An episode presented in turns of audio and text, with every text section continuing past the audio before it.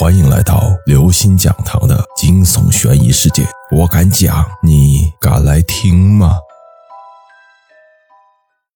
血色月亮。李野站在悬崖边，眯着眼睛说道：“公元一二一一年，成吉思汗统帅铁骑十万和大金四十万军队决战于野狐岭，金军大败，数十万众被蒙古军屠戮殆尽。”经此一战，金朝元气大伤，二十年后终被蒙古所灭。这野狐岭见证了王朝兴替，成王败寇，到现在就只剩下了寒风枯骨。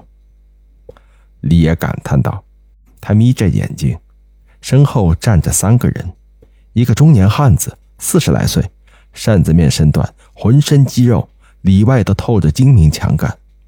旁边是个身高不足一米六的小个子。”瘦得跟皮包骨头似的，一脸蜡黄，可是，一双贼眼滴溜溜乱转，一看就绝非善类。地上坐着的是位闭目养神的老者，三绺银髯随风飘动，有几丝仙风道骨的味道，让人不敢小觑。四个人出现在野狐岭，正是要盗取这金国末代通妖巫完颜阿海的大墓。四人围坐在篝火旁。除了那位老者，其余三个人都目不转睛地盯着地上的一块兽皮。在这辨不出颜色的皮子上，除了标明的山川道路外，还有一个晦涩难懂的怪符。黄脸病秧子抬头看了眼老者，说道：“徐老大，进这墓是要上天宫，还是要下森罗殿的？到现在，我们连墓道口在哪都不知道，只是在这傻等，等等等，什么时候是个头啊？猴子。”你急什么？跟着老神仙还能吃亏走空？看来今晚就要动手了。黑脸大汉揶揄了小个子两句，却也把目光放到了老者身上。老者嘴角轻轻的抽动了一下，紧接着眼睛突然睁了开来。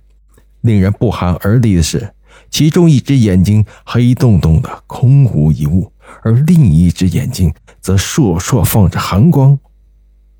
侯爷，这几天可不白等，没有那东西指路，就是天王老子也难进大墓。三爷和你求的是发财，这小秀才是想扬名，我这老瞎子不过是苟延残喘，混口饭吃。话说这女真兴盛于关外黑山白水间，可灭辽丧宋，统治中原北地也有百余年了。这完颜阿海作为末代通天巫，道行非是常人所能及的。野狐岭金军溃败，他没有同败军撤退，而是留在了这里，用性命下了一道诅咒。诅咒？什么诅咒？猴子眼珠滴溜溜乱转，打断了徐老道的话。四十年前，我和一帮摸金老客。在长白山盗一座金国古墓的时候，听其中一个人讲过。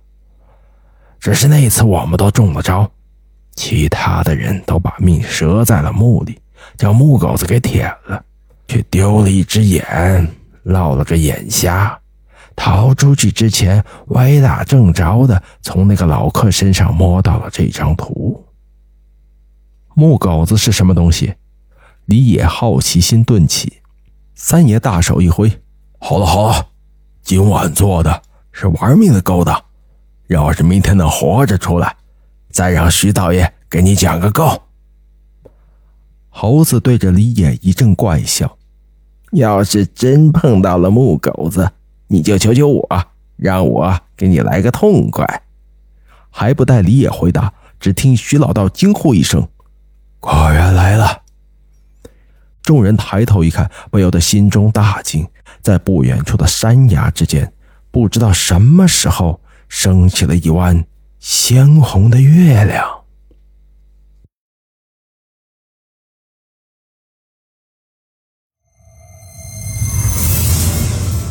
各位听众朋友，本期节目到此结束。如果您喜欢，请关注、订阅、点赞、转发四连击，谢谢您的支持。我们下期再见。